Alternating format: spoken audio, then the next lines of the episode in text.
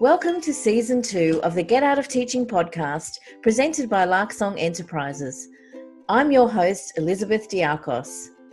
On the show, we'll look at the who, what, where, why, when, and how of moving out of your education career and into a life you love. In this season, we'll meet ex teachers who have taken their hobbies and passions from outside of education and created a new career for themselves. We'll talk to people who can support and inspire us as we make the transition and work on identifying the legacy we want to leave in the world. So come along for the ride as we get out of teaching.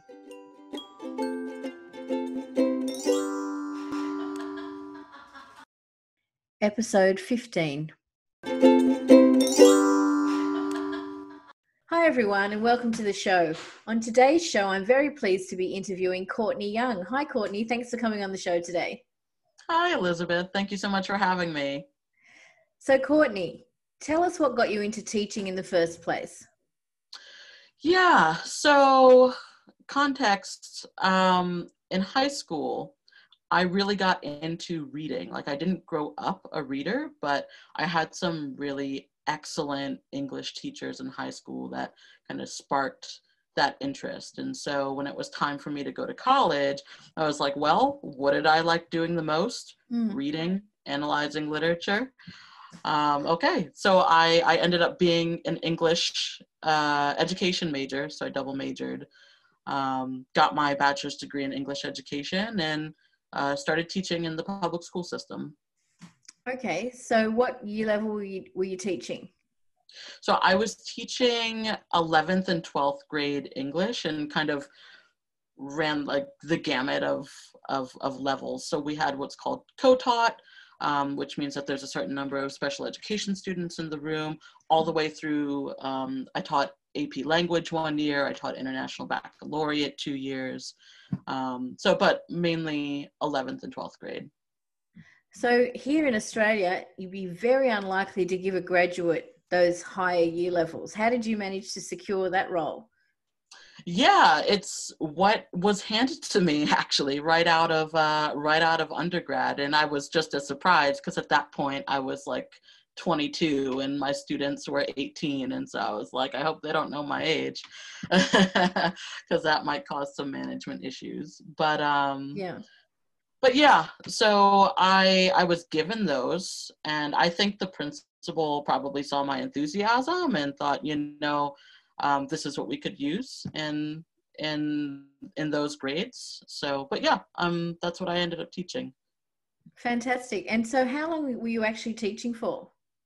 So it was four years. Yeah, four years, all at the same school. Okay, and then and then did you did you move schools or did you leave after four years? So I left after four years, um, and this kind of brings me into uh, kind of what got me starting uh, thinking about leaving. So two years in, um, I experienced such burnout. Um, I just felt like my life was consumed by teaching. Um, you know, I was getting to the school building uh, at, at 7 a.m. or before that so that I could be one of the first in line to uh, use the printer if it was working. Um, and then I was staying until five or six at night preparing and lesson planning and grading and then i'd take things home and so it was just very consuming and so i just i didn't feel like that was sustainable um, so I entered a graduate program, kind of adding more to my plate, um, hoping that it would pay off later, which it did. So I started a graduate program two years into teaching. So what, um, what is, can you explain what that is? I'm not really sort of as maybe familiar as your the US audience might know. oh yeah, no, absolutely. So it was a master's degree program. Okay. Um, and I was studying higher education administration, and I was doing it totally online. Um, so it was the type of thing where I would take one to two classes at a time, and I'd be doing work for those classes on the weekends and sometimes during the week, along with still my my teaching work. You know, the grading, the planning, all of that. Um, but all in an effort to hopefully leave. So I graduated um, uh, in May of my fourth and final year teaching, uh, and a week later was was offered another position that I took. Right. Okay. So when was that? You said wh- where was that? When? When? Oh, um, so that was so graduated early May of I guess that would be 2019. Yeah, Okay. May yeah. 2019.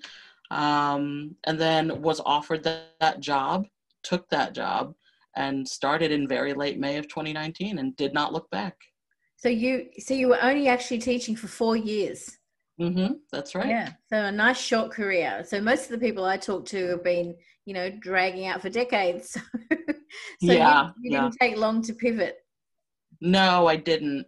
I didn't. Um, and it's funny. I I had some guilt two years in, thinking, oh, you know, I I really don't want to do this anymore. Um, and I, I turned to other teachers to kind of seek advice, and it was very split. Some people were like, you know, you should get out now while you can, and other people were like, you know, you should just give it give it a few more years. The kids really need you. So that's I took all of that into consideration and ultimately decided to go.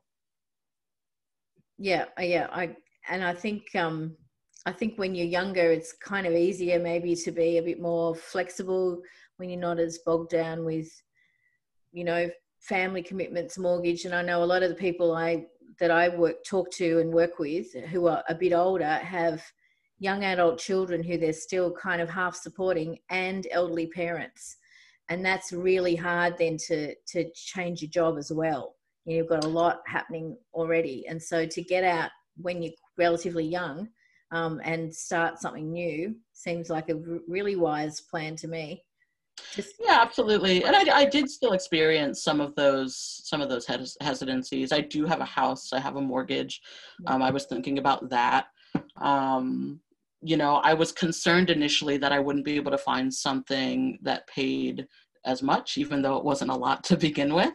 Um, but I you didn't mind me want it to- asking how much approximately how much you were earning as a teacher Yeah, so I started at uh, about forty-five thousand, Mhm. and in my four years, at the end of that four years, I was making uh, about forty-nine. right and that's us dollars obviously Yeah. hmm okay hmm And so, as you were about to leave and you worried about all those things and paying off your mortgage and everything, how did you overcome that that fear, that hesitation? Uh, honestly, I, I went to therapy about it um, because while while experiencing that hesitation, I was also experiencing some anxiety with going into the classroom, um, kind of day in and day out, and just having the burden of all of the all of the things that come with being a teacher um, on me. So I went to therapy and and kind of worked all of that out. And the biggest takeaway there was you know ultimately like what I, like i need to prioritize myself and i'm not even able to give my best self right now because i am so burnt out right um so i i really worked on accepting that and accepting that this would be the best thing for me and everything just kind of fell into place after i believed that Hmm. Did, Courtney, do you think that if the school hadn't put that that load on you of the, the higher year levels, the senior year levels, and the huge responsibility that is to get them over the line to get into further study, um, would that have made a difference to your career? No, not at all. I really enjoyed um, working with juniors and seniors, and I think that um, you know they're they're like almost adults, and I think you know in retrospect that's what I I prefer to work with adults. Um, I think really what did it was the big class sizes. Like that's that's a national issue, right? It might be international, I'm not sure, but I had 40 students, you know, in my AP class and that should never happen. That's a lot. Um, Mm. It is a lot. So, you know, I had an average of about 35 in all of my other classes. And so all of the work that comes from those things combined, you know, like if I'm assigning an essay, that's 35 or 40 essays just for one class that I'm having to grade and get back in a timely manner. Um, there's kind of the way we do uh, standardized testing that kind of puts a burden on teachers. Um, the way they, they do teacher evaluation isn't necessarily uh, the most objective way to do it here. Um, so all of those things combined just just kind of became a lot. Yeah, that sounds huge. So uh, have that many essays to mark. How long would it take you to write to mark an essay? Gosh, uh, it depends. So if I were grading an AP Lang paper or an uh, International Baccalaureate paper, um, you'd say maybe 15 minutes per essay. Times um, 35. Right. And at least on a weekly basis, because those are higher level courses. Those are meant to be like college level courses. Mm. Um, and they also are preparing for for those standardized tests right so we have to keep that that level of rigor up but for one teacher that's really just not sustainable unless all you do is work yeah yeah so there's no social life there's no balance there's no harmony Right, exactly. I mean, there there was a point where I really was just like working and sleeping, and that was kind of it. Hmm. Okay, so tell us what you're doing now. Yeah, so um, I had mentioned that I earned my master's degree in higher education administration. Um, so my day job, I am working uh, in college graduate admissions as an admissions counselor. Um, and then I have a, a business of my own uh, where I, well, it's really two faceted. So I offer career services, resume writing, and cover letter writing. And then I also offer um, educational services, which is essentially writing, being a writing tutor, um, where I give asynchronous sessions or synchronous sessions, depending on what people want. So tell us a bit more about what what are the writing tutoring look like? So when you say asynchronous, tell us what that how does that work out in practice? Yeah, so a synchronous session looks like myself and a student, a college student preferably, uh, meeting in Zoom, and beforehand they will have sent me their um, assignment rubric and instructions, and we're just kind of talking out um, how to go about the assignment. So I was actually a writing tutor uh, when I was at university. Um, and I did that pretty much the whole time I was there and loved that. So I'm really happy to be able to get back to that because um, that's essentially what this is. So that's a synchronous session. It's it's 30 minutes in Zoom where we're kind of talking over the assignment, generating ideas, coming out with a thesis, depending mm-hmm. on the type of assignment it is, or an outline for the uh, asynchronous sessions, this is somebody has written a rough draft and they just want a second pair of eyes on it. So they send it to me and I will give suggestions on content as well as uh, grammar, syntax, diction, all of that. Mm, fantastic. So it's really just like a honing and cleaning up a piece of writing so that it's more at a higher academic standard. Exactly exactly. Oh, sorry. When I say just, I don't mean just like. yeah, yeah, no, I. I sounds like a lot of work, and I know when I was writing my um my assignments for my masters, I was never organized enough to get anyone to look over my work beforehand. so um, it sounds like yeah. a great service for the organized student. All right, so um, tell us about the resume writing side of things. Then, what what is that? So you've got you've actually kind of got three jobs. You've got your your your paid job and then you've got your business which is your your writings tutorials and then you've also got the resume and cover letter writing. So tell Thank us you. about that side of things. Yeah. So for that i think a lot of people when they go to apply to positions will come up with a very generalized resume and send that out to like 50 you know different uh, job postings and then they don't hear anything and become really frustrated. Um, i've found that really in order to create an effective resume or cover letter um, one has to really hone into what an individual employer is looking for. Um, so even down to using the same verbiage that's used in the job posting in the resume. Because especially if you're if you're applying to you know a big a bigger company that has you know an hr department that'll just feed your resume through a computer that picks out keywords you want to make sure that those keywords are there. Um, but that takes a lot of work uh, and a lot of time a lot of research. Um, and so people aren't aren't necessarily willing to do that but i am willing to do that for them.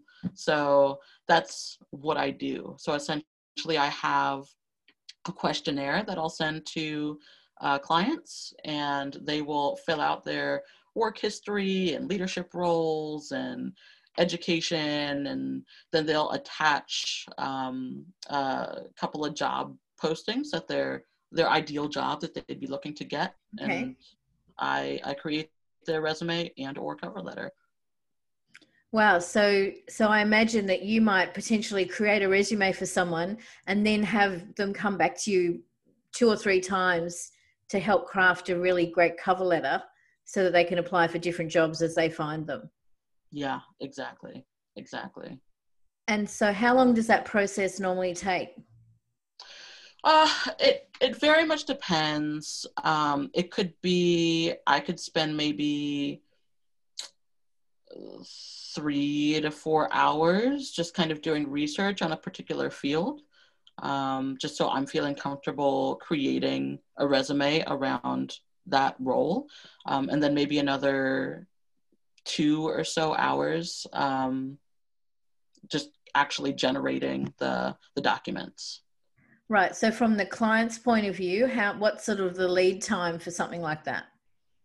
Yeah. So standard, I give myself five business days, um, but I also offer rushed services on a on a regular basis. You know, um, just kind of depends on what what people want.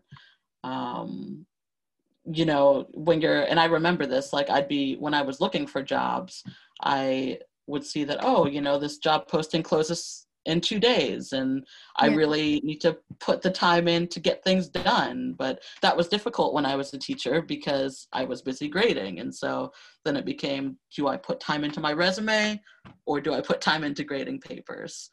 Um, yes, so yeah i been there. Yeah exactly. So i'm happy to offer rushed services um, just on an individual basis yeah, awesome. And so, someone wanted to get in touch with you for for one of those things. What would be the best way to contact you? Yeah, so I do have a website. It's uh, cywritingspecialist.com. Uh, I also have uh, an email if they would like to email me directly okay. at uh, cywritingspecialist at gmail.com. And then I have a Facebook page called CY Writing Specialist. Awesome. And I will put all those links in the show notes for this episode too. So if you're interested in in speaking to Courtney or getting in touch with her about any of those things, you can find that all those details in the show notes. So Courtney, tell us what do you what do you reckon were the, the skills that you took from your years of teaching into your new role or into your new roles actually? Yeah, yeah. Um, I would definitely say a big one is customer service. Um, and that might be surprising to some people. Uh, but honestly, as a, t- as a teacher, parents, and sometimes even, you know, students um, are seen as customers. And so um, I was able to, to kind of take those skills and bring them into my new roles, all of them. Um, and then I would also say there's definitely management skills, you know, managing uh, writing and implementing curriculum, managing just a group of 40 people at one time is is huge and that's absolutely transferable. Yeah. Like I'd say those are the yeah, okay. And so apart from you did your masters, was there any other sort of study or information that you needed to gather in order to do any of the work that you're doing now? No, actually, no. Just uh, just my master's, and you know, luckily my bachelor's degree was in English, and so I'm a decent writer. Uh, so that comes in handy with the resume and the cover letter writing and such. Yeah, wow, fantastic. So you actually did this lovely uh, sidestep and you were all prepared already. Yeah, yeah, which is great. So if if you were to encounter another teacher who's at that crossroads, that that point where they're feeling burned out or demoralized by their job and they're thinking of leaving, um, but they're not sure and they've got all those concerns that you talked about about having to pay off a mortgage and also just the time and effort that you've invested in your career what advice would you give to someone in that position i would say that it's absolutely worth leaving if you're not really happy because honestly like we work for 30 or 40 years and that is a really long time to not like your life. Um, and when I had that realization, um, that was that was a really big turning point because I'm in my late 20s and had so many years ahead of me, have so many years ahead of me of working that like I just couldn't fathom being in a job that I that I disliked for for that long. Um, so I would say, you know, if if it's meant to work out, then it absolutely will. And so, do you have any regrets? No, not at all. Absolutely none.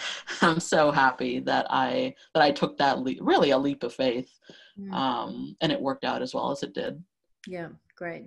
And so, Courtney, before we wrap this up, what's the legacy that you want to leave in the world? You know, I would like to leave the idea that you are never truly stuck. Um, and that goes for careers and also just life circumstances, right? Um, I think particularly in teaching, uh, a lot of a lot of teachers will feel you know uh, you know they put so many so many years and all this education into being a teacher and and now like they feel like they can't do anything else and i mean i felt like that for for a little while but that's just that's not true that like it's just not true at all um, so i would like to to kind of spend my my life and my time uh, helping people realize that that they are never truly stuck awesome that's such a great legacy to leave in the world Courtney, thank you so much for coming on the Get Out of Teaching podcast today. Thank you so much for having me. It's been a really good time. You've been listening to the Get Out of Teaching podcast presented by Larksong Enterprises with your host, Elizabeth Diakos. Do you know someone else who could benefit from hearing more stories of hope and transition from teachers all around the world? Please take a moment to share this and other episodes via your podcast app. Each share helps me reach listeners just like you who can benefit from this content. The Get Out of Teaching podcast is proud to be part of the Experts on Air podcast network. For show notes and other resources, please visit larksong.com.au forward slash podcast.